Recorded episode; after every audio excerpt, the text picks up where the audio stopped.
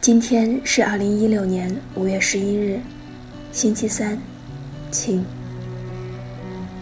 今天我遇到了我的初恋，应邀参加高中同学的婚礼，不想在婚礼上碰到了初恋，姑且称他为 A 吧。说来奇怪，多年未见，我们还是在人群中一眼就看到了对方。他抬手向我打招呼，轻轻拍了拍旁边空着的座位。示意我坐他旁边，我一落座，一个老同学就凑过来说：“刚才我要坐这儿，A 说是专门给你留的呢。”我问 A：“ 你知道我会来？”他回答说：“专门问了一套新娘子的。”七年前，也是微风徐徐的一天，我去图书馆查资料，快到的时候看到 A 在门口等我。我问你怎么知道我会来？他说专门问了一趟你的好姐妹。我和 A 是高中同学，虽然同在一个班，但高一大半学期我们像两条平行线般各自忙碌，毫无交集。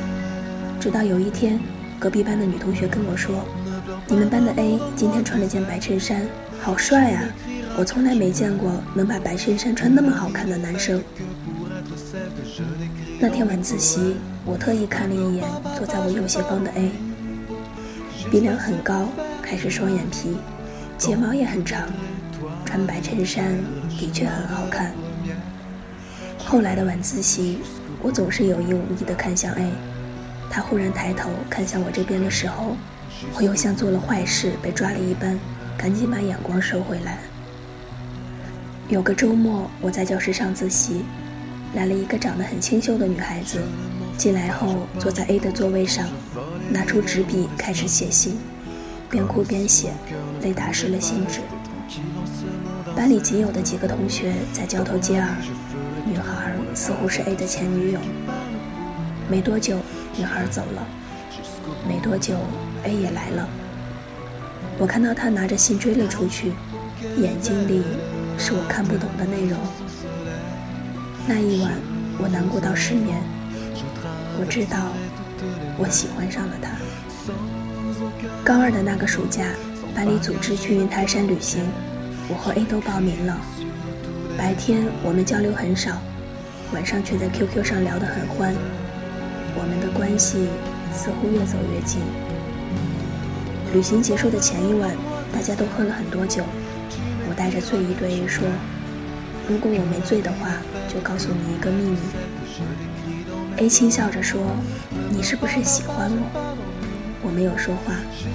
他又说：“我们要不要试一试？”我点了点头。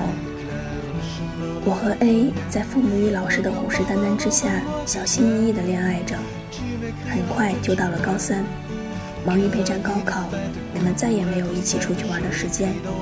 最多的是周末的时候一起看书复习，在每个临睡的夜晚，用短信轻轻道一声晚安。即使如此，每当回忆起与他一起的时光，我也觉得当初的我是如此幸福。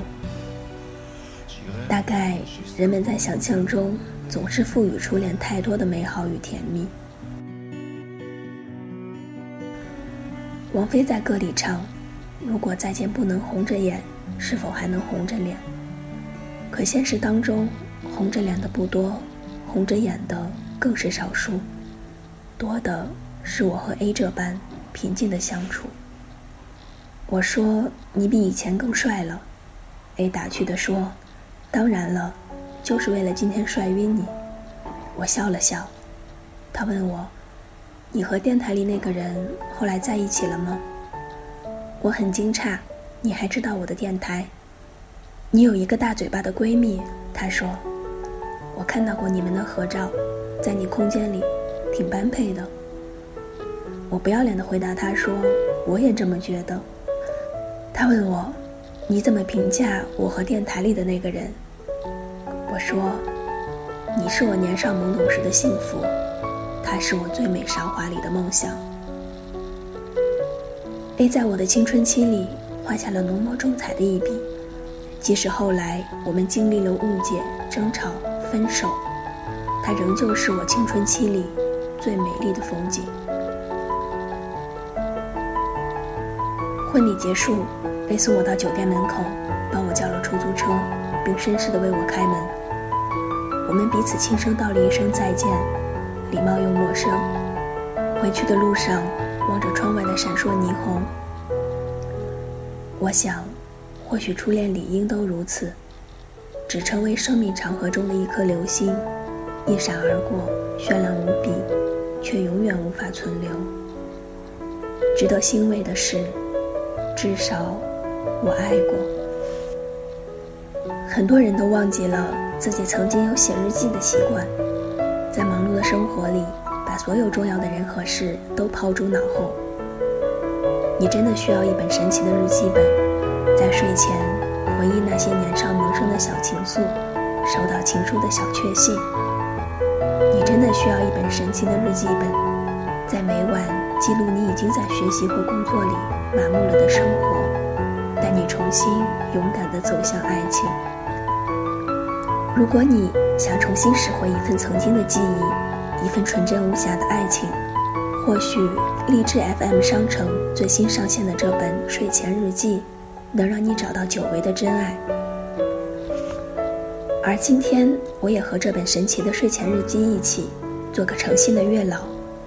我会在这个日记本里写上我对你最真诚的寄语，带着励志千万听友的祝福，让单身的你早日找到你的归属，让热恋中的你一直甜蜜下去。